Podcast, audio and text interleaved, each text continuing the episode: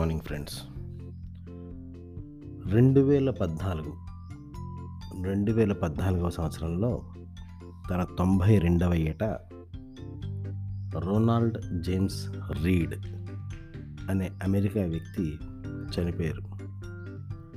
అయితే ఆ రెండు వేల పద్నాలుగులో రెండు ఇరవై ఎనిమిది లక్షల పదమూడు వేల ఐదు వందల మూడు మంది అమెరికన్స్ చనిపోవడం జరిగింది. అయితే వారెవ్వరికీ లేని paper coverage and media coverage ఈ జేమ్స్ రొనాల్డ్ రీడ్కి దొరికింది.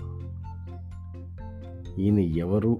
వృత్తిరీత్యా ఏం చేశారు? అంటే ఈయన పెట్రోల్ బంక్ అటెండెంట్ ఆర్ కొన్ని రోజులు పెట్రోల్ బంక్ అటెండెంట్గాను కొన్ని రోజులు జానిటర్గాను పనిచేశారు. అంటే వాష్రూమ్ క్లీన్ చేసే వ్యక్తిగాను పనిచేశారు.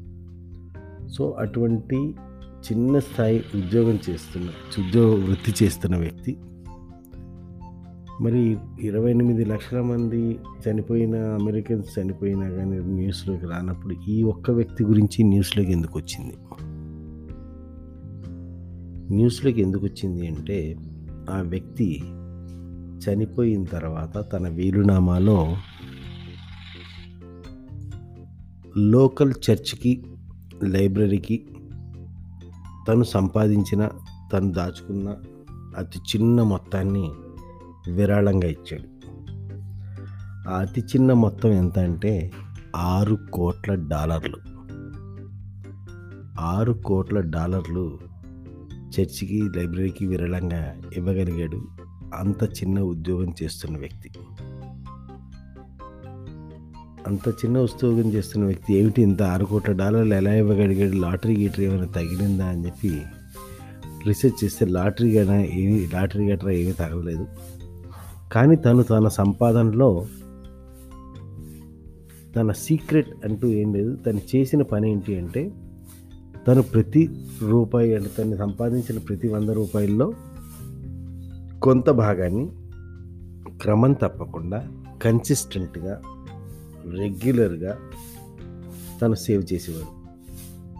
అంటే ఒక వ్యక్తి సంపాదనలోంచి కొంత పర్సంటేజ్ని అంటే ఎంత తన పెట్రోల్ బంక్ అటెండెంట్గా కావచ్చు లేదా ఒక జానిటర్గా కావచ్చు ఎంత సంపాదిస్తాడనేది ఏ దేశమైనా ఆ అటువంటి జాబ్ చేసిన వాళ్ళు ఏ స్థాయిలో సంపాదిస్తారనేది మనందరం కూడా ఊహించుకోవచ్చు.